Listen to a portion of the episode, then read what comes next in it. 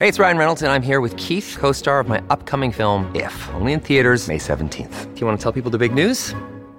All right, I'll do it. Sign up now and you'll get unlimited for $15 a month and six months of Paramount Plus Essential Plan on us. Mintmobile.com slash switch. Upfront payment of $45 equivalent to $15 per month. Unlimited over 40 gigabytes per month. Face lower speeds. Videos at 480p. Active Mint customers by 531.24 get six months of Paramount Plus Essential Plan. Auto renews after six months. Offer ends May 31st, 2024. Separate Paramount Plus registration required. Terms and conditions apply if rated PG.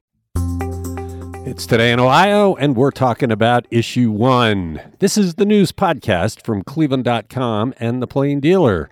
We talk about the big stories, and there are a bunch from over the weekend that we have on our plate. I'm Chris Quinn. I'm here with Laura Johnston, Leila Atassi, and Lisa Garvin. And Lisa's up first. Lisa, in addition to everything else that is wrong with issue one, in which voters could be misled into reducing the power of their votes in Ohio, is it also part of a national Republican plot to devalue the power of democracy all across America? It certainly seems that way. You know, we weren't sure whether Ohio was the only one that was asking for, you know, a higher voter threshold for constitutional amendments. But Ohio is one of 19 states that allow voters to change the Constitution via amendment or initiated statute. Every state has different rules and approval thresholds. Now, in the last couple years, three states have tried to put a higher voter threshold for amendments on the ballot. That was uh, Arkansas, South Dakota, and Missouri. They all failed. In Arkansas, there was a 2020 issue on tightening rules for signature gathering uh, for these such petitions. That failed, and, but term limits on that very same ballot passed. So last year, Arkansas tried to set a 60% supermajority for amendments. It failed. It only got 41% of the vote, and it was alongside a marijuana bill that also failed on that ballot. Uh, the sponsor of this bill in Arkansas, Representative David Ray, says we shouldn't amend our Constitution willy nilly. It's just too easy to do. But the Arkansas League of Women Voters president, Bonnie Miller, says they, and they led the campaign to defeat this issue. And they said that the ads were focusing on ending majority rule in Arkansas, where that when it was really special interests and out of state groups, you know. So anyway, um, I'm sorry, I didn't state that very clearly. In their ads to defeat it, they said they leaned on ending majority rule in Arkansas. That was their message. So in South Dakota, they scheduled an election last June requiring 60% for any measure that had a $10 million fiscal impact over five years. It was called Amendment C. It failed by a two to one margin, and it's pretty widely acknowledged that this was done to head off a November ballot issue in South Dakota on Medicaid expansion. Um, and then in Missouri, uh, in this 2023 session that just ended in May, they were poised to require a 50%, 57% vote to pass amendments, but that stalled in the Senate. And then the session ended May in May without any action on that. But the House Speaker who sponsored it, Dean Plocher, said, if the threshold isn't raised, 2024 abortion rights measure would pass. Uh, that's according to the Associated Press. And the Senate would be accountable for allowing abortion to return. So we've had three different uh, attempts to raise the voter threshold for amendments. They have all failed. That's pretty um, encouraging. But, you know, a lot of people have pointed out that, you know, this whole thing about ballots, you know, looking at ballots is really kind of got started 10 years ago with Medicaid expansion when states were voting to take it or not take it. And then it kind of, you know, uh, went for, to criminal sentencing reforms after the George Floyd death. You know, that kind of made it, you know, more intense. And then when we overturned Roe v. Wade, then it really intensified. Yeah, it's it's the minority trying to set up a tyranny of the minority. That's why these guys have put this on the August ballot. They've seen that it didn't pass in other states. They're trying to sneak it through when no one's paying attention, uh, even though they outlawed August elections because no one is paying attention. The idea that we're able to change the Constitution willy nilly is preposterous. It is very hard to get a question on the ballot to change the Constitution. The number of signatures you have to get and the number of counties you have to get them, it is already very challenging. That's why it doesn't happen that often. This would make it pretty much impossible. They just don't mm-hmm. want to admit that. It's it's fascinating that in the other states that lost so handily, it is odd that their whole strategy is we don't like what the majority wants, even though we represent these people. we want to put something in that overrules the majority. It's good reporting by Andrew Tobias of all of the machinations going to lord over the voters by the elected leaders. And let's remember, this is Matt Huffman, our Senate president, Frank LaRose, our Secretary of State. Secretary of State, the guy who was supposed to protect the voters' rights, is a leading charge in trying to emasculate the voter. Check and it out. St- it's on cleveland.com. Go ahead. And I was just going to say, all these states are singing the same tune. They're saying that this is, they're trying to stop out of state interests and moneyed interests from changing their constitutions. Yeah. And what they're trying to do is stop you and me and our fellow Ohioans from changing their constitutions. It's such a bogus argument. I wrote a piece this weekend about it in a column that I sent out. It goes out to a lot of people. And I was very encouraged by the response. Lots of people said, I had no idea how bad this was. I'm telling everybody I know to get their ballot. We have to stop this. And it was nearly universal. There were a few that were not in line with that, but it seemed to be a wake up call. You're listening to Today in Ohio. We've talked for years about the loosening of gun laws in Ohio and the contemporaneous leap in gun violence in urban areas. John Tucker published a story over the weekend that illustrated a painful price of all the violence, a price paid by the innocent bystanders. Laura, what did he find? This was a really deep, well reported story that kind of looked at two angles the actual victims in by who are bystanders in violence and also like this prevalence of fear that's happening because of all of the gun violence. And so felonious assaults with guns are up more than 7% in Cleveland this year. That's according to Cleveland police. And that was after they fell in 2022. The second division that covers the near west side, including Old Brooklyn, jump is 78%. It's just crazy. But weapons arrests are down 40% from last year, in part probably because of the concealed carry gun uh, law that went into effect that means you can carry a concealed gun without a license training or background check more shootings means more victims.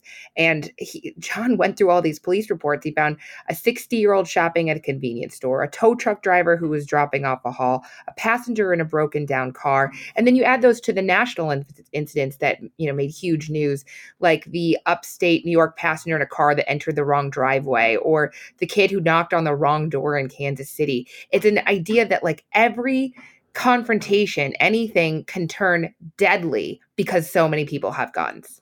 Yeah, we published a letter to the editor today from a retired Cleveland police commander who talks to a lot of his former colleagues, and they are telling him that this is 100% the result of permitless carry. That mm that that people laugh at the police because they can no longer take their guns away, and that that has what led to this incredible rise in violence. That was the the last straw. I mean, the, the we had weakened gun laws and weakened gun laws, but the one that said pretty much anybody who wants to can carry a gun anywhere they want to has changed the game. And John's yeah. story really shows the price of the emotional and physical trauma. And you don't need any training. Concealed carry used to have to take a class, right? And used to have to know the rules. Now it's like anybody can buy a gun and do whatever they want with it. And there's also stand your ground laws. And those have proliferated across the country, including in Ohio.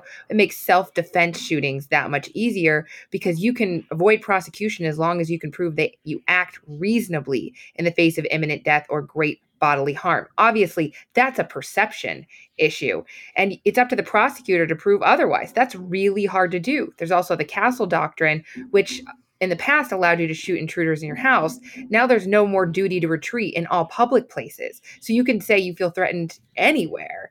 And Ohio's one of 38 in the country with uh, with a stand your ground law. The uh, prosecutor's office actually doesn't prosecute 12 to 15 homicide cases every year because they don't think they can win against a stand your ground law. So I wrote in my newsletter this morning, the wake up that goes to 25,000 people that like I had an interaction. It was totally fine, but just a dog walker at in in the dark and it just was testy and you just never know who's going to have a gun and that fear never used to be in my head probably before this summer it's another great story by John Tucker. Check it out. It's on cleveland.com. You're listening to Today in Ohio. Leila, I'm pretty sure we helped Northeast Ohio lose some weight yesterday with the disgusting photo of jail food we published at the big on the Twain know, Dealers front page. Does the company that provides the food at the Cuyahoga County Jail, which is universally derided as gross, also run the commissary where inmates buy supplemental food? And if so, how is that not a conflict of interest? How did it happen? Well, it is a conflict of interest. That's why the story is so important. Caitlin Durbin has written about inmates' accounts of how awful the conditions remain at the county jail years after the officials ple- pledged to improve them. And among their chief complaints is absolutely atrocious inedible food. I mean, that photo that ran with her story, my goodness, the breakfast tray had a piece of bread, some gelatinous blob that was perhaps grape jelly, and then some kind of undercooked breakfast bar that was I guess, made by mashing together different kinds of leftover batter because they mm. ran out of pancake batter. Yeah, that was gross. So, that that so description was so disgusting. I put it, I gave it to my son. And I was like, "You complain about the food around here? Like, this is what they serve Dang, in jail. I hope you never go." That's cold. Wow, you got a low bar in your house. you think I'm a bad cook? Look what they're eating. so, so the inmates, to avoid starvation, have been supplementing their diets by spending money at the jail commissary. They're buying foods to replace those disgusting meals or to try to make them taste better with seasonings and things like that. Well, as Caitlin points out in her story, the commissary supplier, Keefe Commissary Network, and the supplier of the meal program, Trinity Services Group Incorporated, are run by the same parent company, TKC Holdings which means that TKC Holdings has zero incentive to improve the quality of Trinity's meals because that's exactly what's driving business at the commissary. And the company is raising its prices at the commissary. This company has full control over everything that a person can eat or buy at the jail and what it costs. In some cases, the food is costing inmates more than 500% above what it cost them just a year ago. And on average, the rate of inflation in the jail commissary far exceeds what's going on in the outside world. Many of the inmates can't afford the commissary, which means the commissary has been bringing in less money. And also, the inmates just have to eat soggy batter loaf or whatever that was mm. in the photo. And it also means inmates have to resort to trading whatever they have that passes as currency in the jail with other inmates just to get the items that they need. It's a very bad situation yeah, that can lead let, to unrest. Let me stop you on that. When, when the story said that, I was presuming that meant sex because if you have nothing else to sell, it could be right. Yeah. I think that's sort of one drugs, of the undertones though? of this. Well, we talk so much about all the drugs in the jail and how awful it is. I feel like you have to get high to be able to eat that stuff. But if you don't have any resources, what can you What sell? else do you have, yeah. right? Yeah, exactly. And corrections officers are even worried about that because you know, the terrible food quality tends to be a sense of real tension among the inmates that could easily become inflamed and become violent. It has in the past. So, yeah. So, we should point out this these contracts were let under the administration of Armond Budish, not the current county executive Chris Ronayne, and the county council told Caitlin Durbin they didn't know this was the same company because the two contracts had different company names with completely different addresses. Still, how does it happen? This is a terrible conflict of interest. If I serve you gruel while dangling my flaming hot Cheetos over here that you have to pay for, you're going to buy right. the flaming hot Cheetos because the gruel is disgusting. Right. Exactly. Yeah, you're right. And um, you know, uh, while Chris Ronayne kind of said like, "Hey, this uh, this happened under my predecessor's watch," but he also says that the county's following state standards and you know, and that they don't think that uh, the company would ignore the state's jail standards and their contractual obligation just to make money on the back end of this. So, I, I you know, the, the contract for Trinity expires mid month here, but the county hasn't made any moves to find another vendor. So it's looking like they're going to have to at least extend this contract until the new sheriff can help guide some direction on this.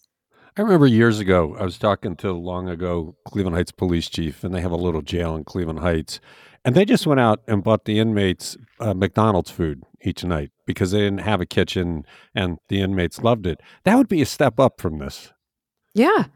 Yeah. I mean, that's disgusting. I, it's like what, that, that, that you could argue that that's cruel, and you're not supposed to treat your words this way.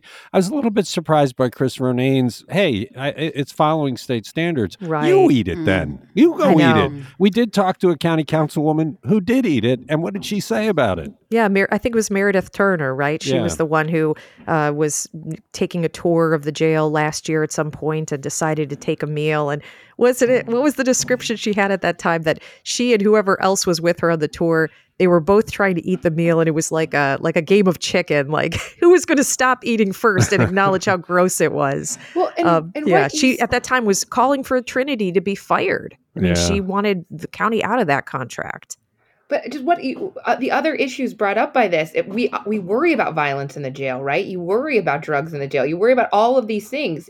If it can all be traced back or connected to food, like this is not just a food problem. Right. It's a bigger, a much bigger issue. Great stuff. Check it out, but avoid the picture. You're listening to Today in Ohio.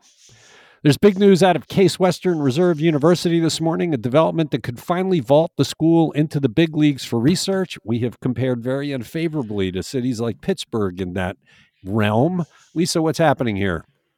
So, Case Western Reserve unveiled plans this morning for their $300 million interdisciplinary science and engineering building. It'll be located south of Euclid Avenue on the west side of what's called the Case Quad. And they hope that this attracts world class researchers and more federal grant money and boost their rankings. It will also, because of the architecture, open up a walled off portion of the campus that's adjacent to black neighborhoods. So, Case uh, President Eric Kaler says it's absolutely critical to our future. He actually came to Case to kickstart what he called a stagnant, non medical research atmosphere. He says Case hasn't built a new lab outside of medicine in decades, and he wants to change that. He's a chemical engineer with who holds several patents. So, construction on this building begins in late 2024 and should be done by 2026. It's a 50 50 financing deal. Uh, some of it comes from 350 million in century bonds that were issued last year, and others from philanthropy. This would replace the 1955 era Yost Hall, which currently houses the Department of Mathematics, Applied Math, and Statistics. It was a former dorm. So, architect Peter Cook says he wants to create a welcoming face from MLK Boulevard, where the building will face. He says right now there's just a wall of eight case buildings. It's like an impenetrable wall. And so his design is like a cluster of rectangular blocks with different setbacks and different levels. And then the lobby will be kind of glass enclosed and it'll be glowing blue at night, which is Case's colors.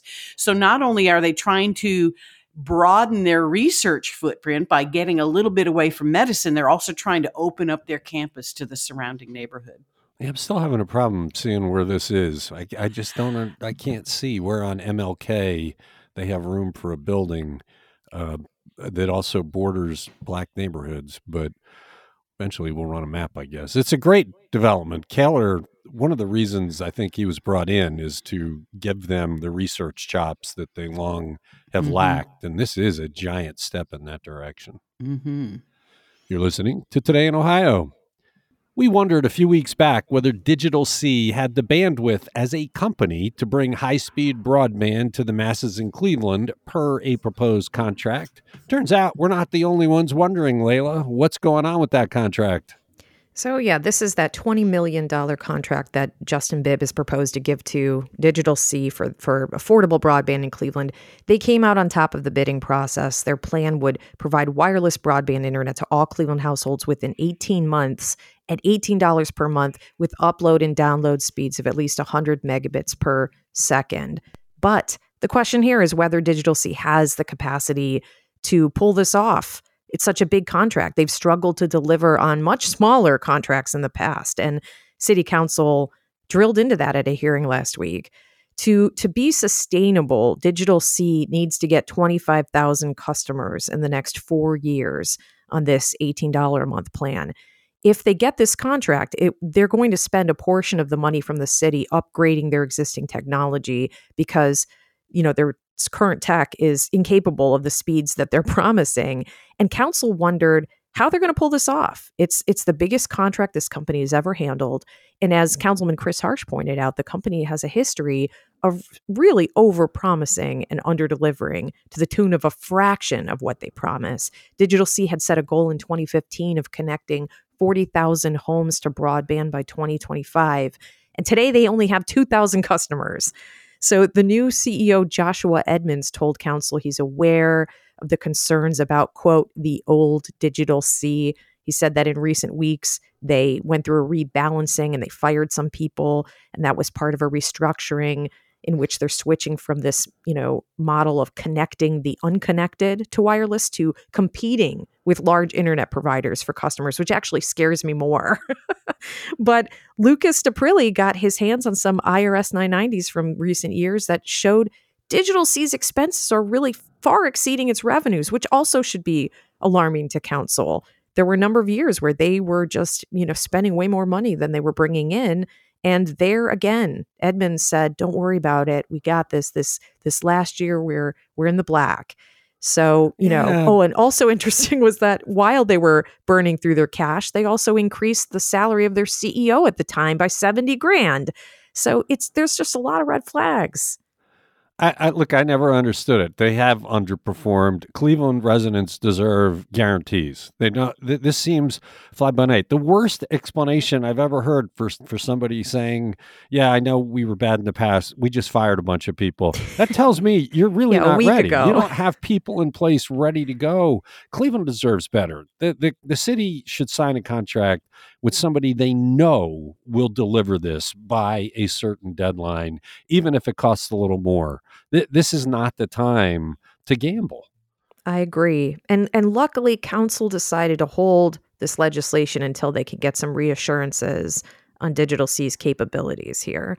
And I'm yeah. not sure how they're going to go about doing that, but point out they're not, not going to roll hit, the dice. They haven't hit a benchmark yet. So why would you think they'd start hitting them right. now? Great stuff. I was heartened to see the council so on top of this. They were asking all the right questions, pointing to all the right things. That's what they're there for. They're mm-hmm. supposed to be the check on the administration. If the administration comes in with a contract proposed for something that's questionable, they're supposed to question it. They did. I salute them. You're listening to Today in Ohio. Is it possible, Laura, that these companies employ lobbyists in Columbus? Why can't we get the names of the companies that have put in bids to drill for oil and gas on state lands, including state parks? Why is Governor Mike DeWine's administration being secretive again?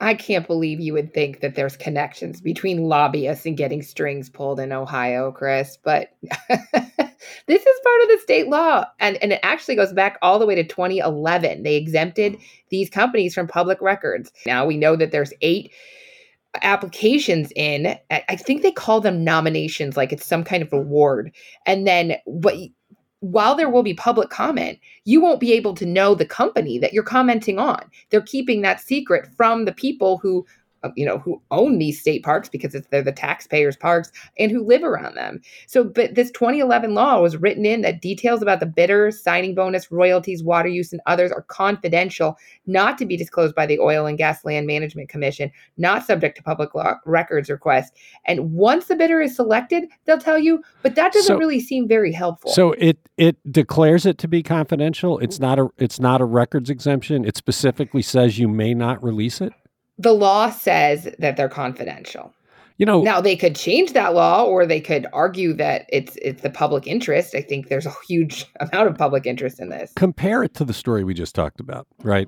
Digital C is proposed for a contract in Cleveland. It has a questionable background and it's leading to a full discussion so that the Cleveland residents don't get skewered by a contract that doesn't give them what they need. Now look at what the state's doing you're you're going to have a public comment section, and you have no idea whether these companies are fly by night or whether right. they have the resources. This is a shameful example of secrecy in the government. Absolutely. So you have these 45 day comment periods, but you don't know which driller is trying to tap into the state lands. You know, you'll you will know eventually what state lands we're talking about. That hasn't even been disclosed yet. Uh, obviously, we're so far they say they're not going to be drilling on top of the state parks they're going to be fracking underneath them but you're still going to have the the, the trucks and the the machinery outside of the parks. And they want to finalize these leases as soon as october. So i mean that's pretty soon.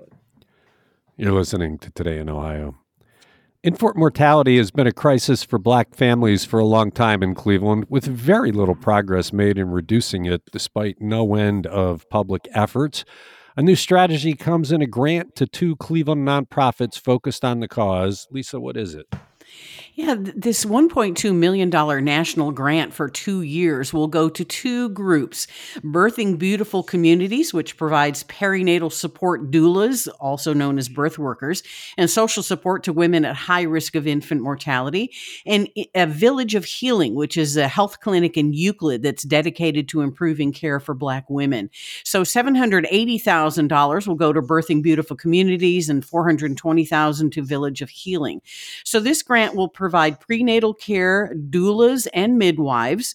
The enrollment in this program begins this month, and they have a goal of enrolling 144 clients in the next two years.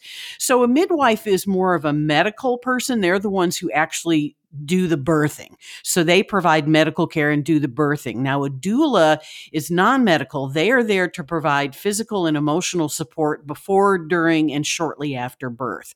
So, Birthing Beautiful Community CEO Jazmin Long says this is a huge deal. Only three states receive this funding. She says it will help them get research on the effectiveness of doulas and midwives working together to reduce infant mortality. Last year in Cleveland, black babies were two times times more likely to die in their first year than others. And in Cuyahoga last year, we did have the lowest infant mortality rate since 2313, but there are still racial disparities in that figure. That's the frustration with this is no matter what you do, that disparity remains. And when you look at every factor, they're having a very hard time identifying it. Maybe these nonprofits have have an answer that'll help finally reduce it. But we've been mm-hmm. talking about this for a long time with really no progress made when it comes to the disparity. But I think with midwives and doulas, it's a less medical setting. I- am glad to see that midwives are really gaining in prominence. I think this is a good move because you get more personalized support. You get support right there in the birthing room from the doula. So this may have may have a difference. Okay, you're listening to Today in Ohio. We have two big hospital stories to talk about. First up, University Hospitals already has expanded its still new Ahuja Hospital campus in Beechwood. The grand opening is upon us. What does the expansion add and how much did it cost, Leila? This expansion cost $236 million, and they've added all kinds of incredible amenities. And Julie Washington highlights some of these in her story for us athletes who are getting physical therapy would be able to do it on a 45 yard sports performance football training field. If you're giving birth, you can labor in a birthing pool, which I've always been fascinated by, but never was that was never available to me. And here's the one that I thought was a little wacky, but okay, fine. A new men's center, which is designed to encourage men to take better care of their health, will have pool tables and foosball tables in their waiting room as well as personalized con- concierges called the Joe team, who help men coordinate care. That's a whole bunch of masculine stereotypes packed into that, that service.